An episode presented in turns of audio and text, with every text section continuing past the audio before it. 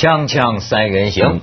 刚才我们在谈老杨的年薪问题，对，让我们都 你们两个都在后悔过去的人家 怎么就是这么不待见老杨？对对对对对，最近准备跟杨景林先生多多接触接触。对，没错没错，交流一下。我刚就说他以前写稿的年代哈，他写作的嘛，写评论，没错，他过稿给我，嗯，请我。替他找人发表，我还退了他稿，所以我决定打电话给老杨说：“对不起，我当时不是退稿，我是那个还没发而已。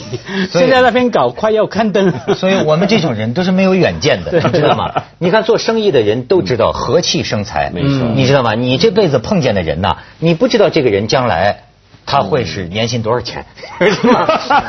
他能给你年薪多少钱？对对吗？你所以说这个真是一个人也不要得罪。所以呢，有有感于此，咱们讲正经的话题啊。是。有感于此，我认为我们个别干部是吧？嗯。就没有这个远见，是吧？你开这个公办公会议呢，对吗？你也是局长的身份，为什么就一拳打过去？为什么要这样？我觉得 很难理解。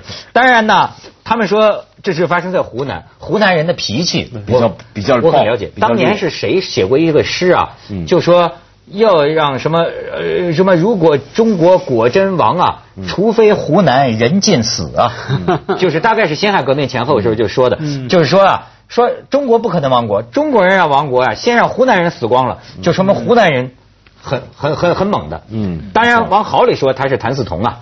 往坏里说，那还有黄兴宋教仁呢。啊，对，往坏里说，当年湘西剿匪也是费了很大力气，是吧？但是咱不管这个，咱是咱不是讲匪啊，咱是讲司法局。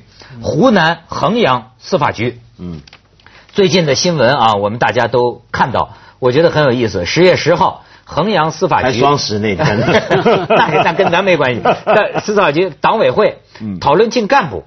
就是里边啊，说到就是底下有一个女同志要调工作，本来在监狱工作，要调要进司法局机关工作。嗯，这个局的局长啊叫万春生，我们来看看万春生的这个尊容啊，局长叫万春生。哎，这怎么把副局长？这是副局长廖耀中，这是被打被打的，这被 被打的。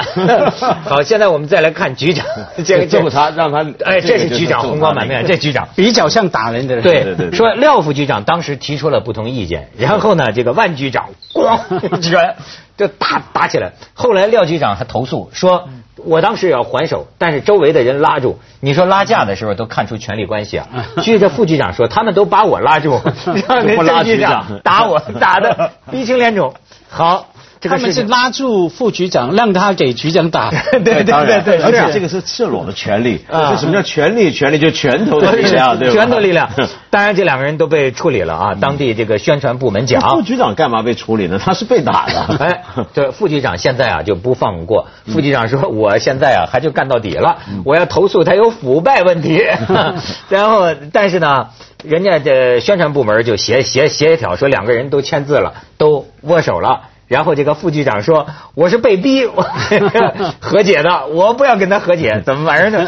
打的很厉害。你看，他呃，这个衡阳市纪委表示，就是说我们要调查，如果是党员干部向纪委反映问题，因为这个副局长现在打了一拳生气了嘛，开始说他啊。”本人有两辆车，其中一辆是越野车，等等等等。然后纪委说，如果真是有问题，我们肯定会调查，会调查，会调查，等等。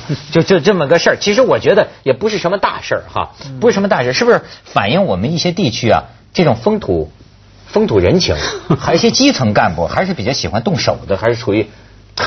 不是，哎，你想起张艺谋导演拍的那个《秋菊打官司》吗？看过，看过。他不就一脚踢了蛋嘛？就 有有的村长现在还是保留这个习惯嘛？就是他这用拳头来解决问题，也不仅是中国大陆嘛。我们都知道，比方说韩国人啊，朝鲜鲜人，他们一言不合，就算一言很合啊，还是打。他们告诉我说，我在台湾最好的朋友们都是韩国侨生啊，华侨，都说我们这是打。最好玩是说我那时候住在台湾的宿舍哈，跟韩国侨生一起住，打架哈，两个港仔对两个韩侨打架，打完架两个小时后，他看着我们两个港仔吃泡面吃薯片，他还跟我们要，还说：“哎兄弟分我一点这样。”我说：“你真有脸啊！两个钟头前我们还打架，你两个钟头后跟我们要吃的。”他说打架有什么了不起啊？我们呃在韩国生活，没有一天不打架，对啊没有一天不这样来解决问题。所以像你们香港人比较怪，我小时候在台湾大我就知道，我们台湾那时候也是这样。我们中学的时候有事儿没事就打架，再好的哥们动不动也打架，打架不算什么，切磋一下。不是 打架对，打架不算什么，打架不算什么，到处都打。问题是打架的场合很重要。没错我我那你比如说你你就好比咱们公司开办公会议，也没听说谁 打起来了。有，当然员工也很想是吧？对，我觉得这个很比较特别的地方就是说，因为通常要打人啊，这个我们被认为是一种原始冲动。原始对不对？那这个原始冲动呢？它通常在进入文明社会之后，所谓文明就是重重的约束跟束缚嘛，对不对？就是荷兰那个有名的社会学家伊利亚斯讲，文明是什么？文明就是不断的对人的束缚捆绑，这每个人加在每个人身上的一个责任形成重担。那这个场合其实是责任特别重的，这是个正式会议。而且请注意，他们两个身份是司法局 的局长、副局长。这理论上，对吧？这理论上是，假如你说是公安这暴力的机构，那那也就完，就是城管，对不对？没错城管队队长打副队长，那我们觉得没关系，就反正他们靠武打闻名嘛。但是你这个是司法局嘛？这种就这这，你为什么束缚不住这种原始冲动呢对这种原始冲动啊，我是能有体会的。嗯有时候我碰见个把领导，你知道吧？他那个那个那个那种赖呀、那种那种这个。我确实很想揍他，你知道吗？这个这个员工情绪不能发扬。有时候你知道一些领导的不不是个人呐、你也是很想打他，你知道吗？有时候，而且有时候这个中国的有的领导真是当面一套背后一套啊。那有时候你心里气的，你就知道他背后在搞些什么勾当，表面上在看着他那副虚伪的嘴脸。我也是有这个冲动想抡说到这椅子啊，就我我我想问你一下，你是什么时候？你你真的会有这种冲动？你到现在还有？我有。我觉得这很奇怪，因为比如说像我年轻的时候也是喜欢打人呐、或者也常被我没有打过啊？对吧哦，然后但我有你哦我没打哦你是没我有我想打，我有这个你不想打你不急嘛？等他们跳槽，现在流行跳槽，他们跳槽之后你才打嘛。他们跳槽之后就不是你的领导了嘛，对？就是你知道，就是我们是个发展中国家，我们这个国家文化教养水平不是很高，就我们原始见识还在不是，甚至于我们有些个个别的吧，个别的在领导岗位上的人，我跟你说，那个人呐，你只有只有抽他，我跟你说，他就是流氓，而且他太赖了，你知道吗？就是就就是小人流氓都不足以形容他。就我想啊，我一说，很多观众朋友对各自单位都很有体会。就有些人他已经人品呐、这种烂人就差的这种不可理喻，你知道？你不跟他讲，还有就是呃，这个而且他自己本身就没有教养。中国有的，我就说有的那个基层干部，你见过吗？吃饭的时候，你对一个服务员是什么态度？嗯。啊，不是是什么的？强奸呢？有些有些灌酒强奸嘛，那不是咱听听说过吗？那包包括对自己的司机，这我都亲眼见过，骂骂咧咧的，你他妈把人家祖宗八辈儿问候人家老母，问候自己这司机啊，然后这个这司机给我喝，给我给我给我干跟跟文涛干了，这司机说我要开车啊，是吧？拿着瓶子就打过去啊，就这么打过去。你说这种领导，我跟你说，他不是讲理的人，为什么？所以就过去，你看这个，我们家有个亲戚，他是在工厂里的，他就跟我说，他说你们整天在节目上讲啊，他说你们接触的都是什么人呢、你们你到工厂来看看，他说你们都是在电视台、政府机构，你们都是文明人，你知道吗？你不知道在工厂里头那个车间主任和工人之间，他说那都是就是就像原始冲动，我跟你说，都是原始冲动社会。所以我就很好奇啊，就是呃，这个国家因为的确比较暴戾，坦白讲，这种戾气很常见，戾气戾气很常见。我好奇的地方就是，因为我刚刚为什么会说想起来小时候打人那个事儿啊，就是因为我通常觉得一个人年纪越大。比如说，或者你一个人在社会上，你经历了很多事情，你从一个位置转移到另一个位置，从个年轻学生变成个你有工作、有身份、有责任感的人了。嗯那重重的责任感真的是会捆绑你这种冲动。对。但是为什么在中国好像这种责任感没有捆绑住这个冲动，反而有时候会让人看到某些位高权重的人，哪怕是基层也是位高权重，村长在那条村也叫位高权重啊，对不对？他土皇上啊，对啊，闻到你的他他他怎么会那个东西束缚不了他？对，闻到你的答案已经在你的问题里面了嘛？你刚说责任感会捆绑你的冲动哈，可是在中国社会，很多时候你有高位不表示你有那个责任啊，嗯有高位只是说你有那个权利，有一个没有受控制的权利照在你身上。你没不需要负责任就是那。是一种没有责任的权利。对，那没有责任的权利，那当然捆绑不了你的冲动了嘛，哈。而且这不还不光是中国，我跟你说，我还查了一下，大家不要说，你看菲律宾怎么样？嗯菲律宾那天他们有个新闻说，第三大城市菲律，我不知道第三大城市一个女女市长。视察工作的时候，然后到棚户区，有的人这个被拆迁的，就跟这个女市长投诉说我们被警察什么强拆了，然后那个女市长就是叫当地的警察局长嘛，过来过来，警察局长过来之后，那女市长冲他耳根子，砰，连打四拳，扬长而去。锵锵三人行，广告之后见。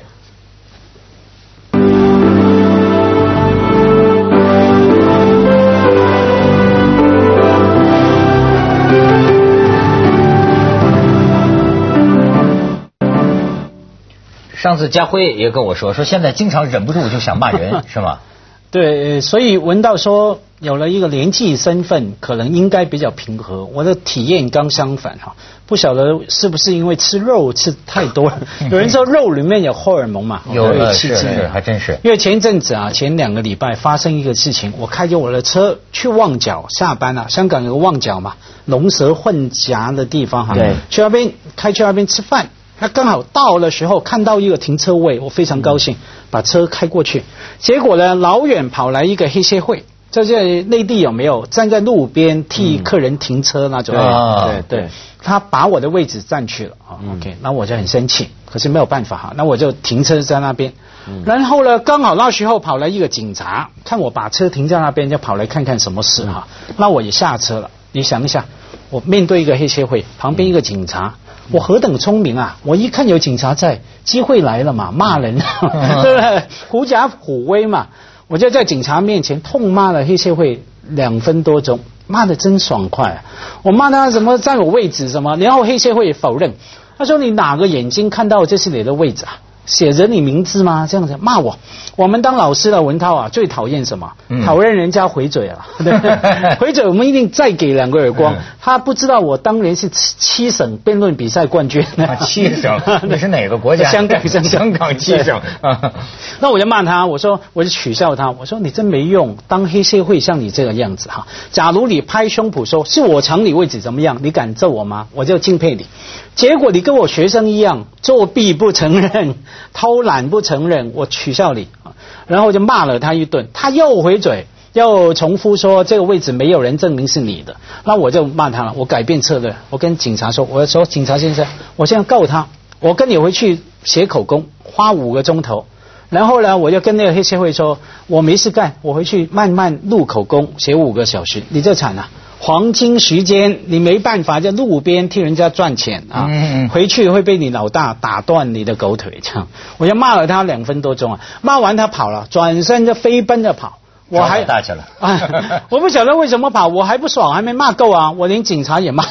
你算了吧，我跟你是没碰见他老大。我刚刚看到的香港的新闻是香港某个社团的老大多猛啊，好像在佐敦嘛，嗯 半夜十二点就对着警察说呀，撒一点之后我瓦好几年前了是十二点之后哎，最近他们大选呢。对，没错没错。最近他们香港最大帮派换龙头嘛，呃换龙头说要选一，他们要选一年。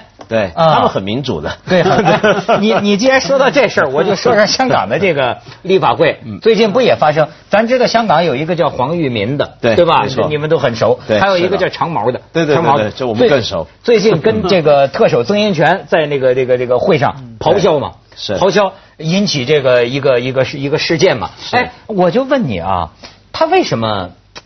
美国和英国好像我们比较少听见这种事儿，就是在，因为你看，我能理解一种道理，他们有人讲，就是说少数人的手段，嗯。就是如果我是极少数，我反正投票我不可能赢的，但是我要让你们知道我的声音，于是呢，我不排除采取一些异常的，甚至是行为艺术的一些个东西在耍吧，在搞嘛，对吗？这我能理解。可是为什么像英国、美国，我们好像很少见到他们那么聊呢？我觉得这一方面就是议会文化是有演进的过程，第二个就每个地方议会文化跟整个社会的公众的接受能力，或者是公众的对公众人物的判断是有关的。比如说美国这个国家，你说他真的是不是没打过呢？不是的。美国的以前也打的，就是我看他美国早期政治史，他们议会里面、国会里面也吵得很厉害，也是能够揍人的。那英国也是一样，但是问题是，你看两个国家，这老牌民主国家发展到现在情况不同了，因为美国是个更保守的基督教国家，嗯，那所以议会里面每一个人，他的一定的这个表现身份在乎，就你如果咆哮。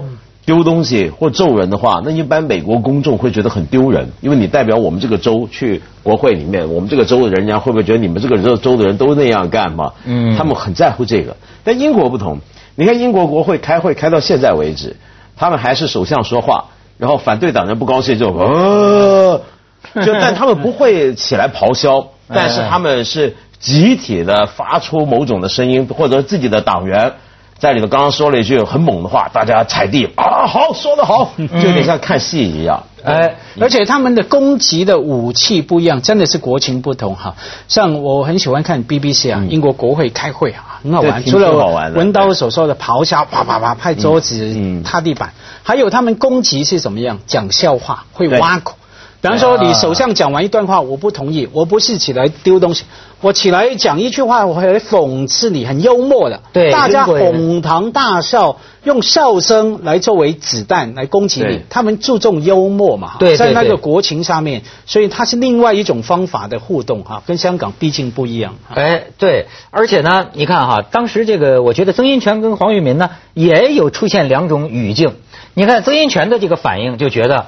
说你这个是粗暴动作是吧？其实呢，严格说来，他当时还没有骂这个没错粗口，对吧？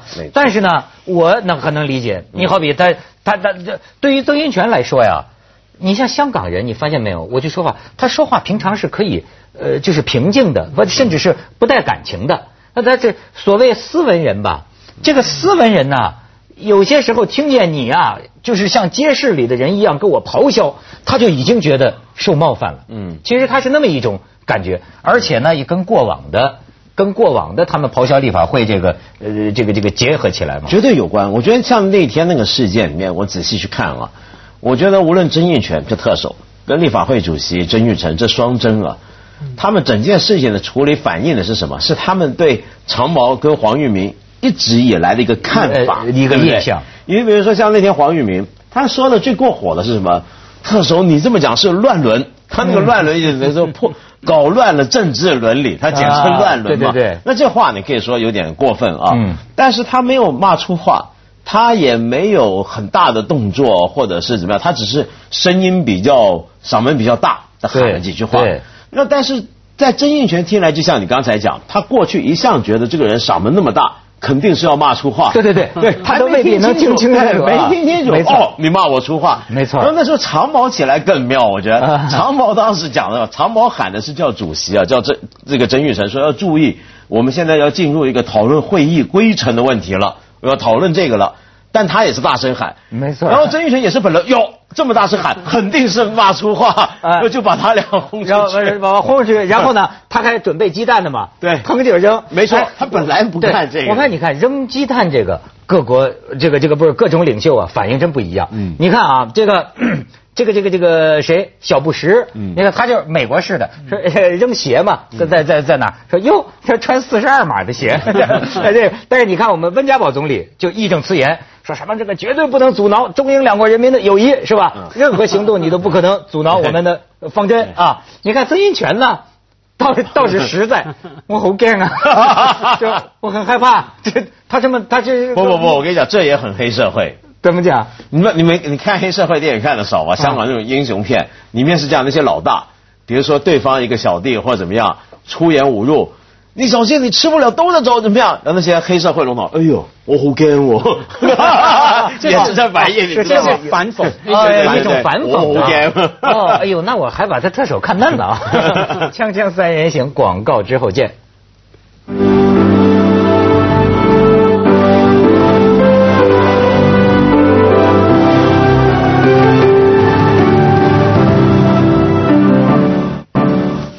有句话叫“秀才遇着兵，有理说不清”，是吧？其实有时候高官碰着民呐，他也说不清。他两种语言方式，所以现在就我觉得国际上都出现这个问题，就是说表达抗议的声音，有时候甚至议会你也不足以代表我的抗议，所以现在占领华盛顿，占领伦敦，香港是占领中环，就上街了嘛。上街了，你看这也是一种民主表达他意见的方式。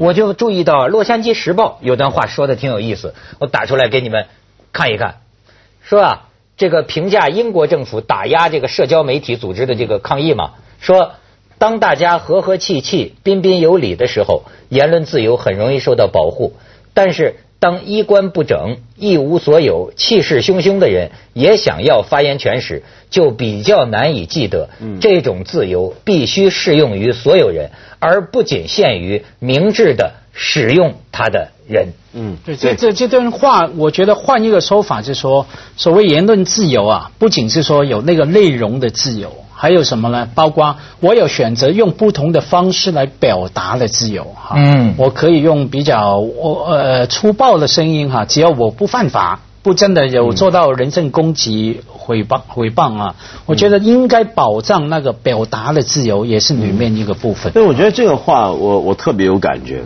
为什么？因为我们常常去一些研讨会、演讲、座谈会，有时候现场你会遇到有一些人，他的整个人的状态、身份，跟他的说话方式啊，跟那个现场是有点格格不协调。对比方说，举个例子，嗯有时候在某些很文化的场合，一帮文艺青年、文艺中年谈什么东西，那偶尔会碰到一些人，他也许或者年纪特别大，或者怎么样，他起来说话也不举手，站起来就啪啪啪啪喊，然后说话呢，大家也听不太清他讲什么，好像没什么逻辑，然后有点粗暴。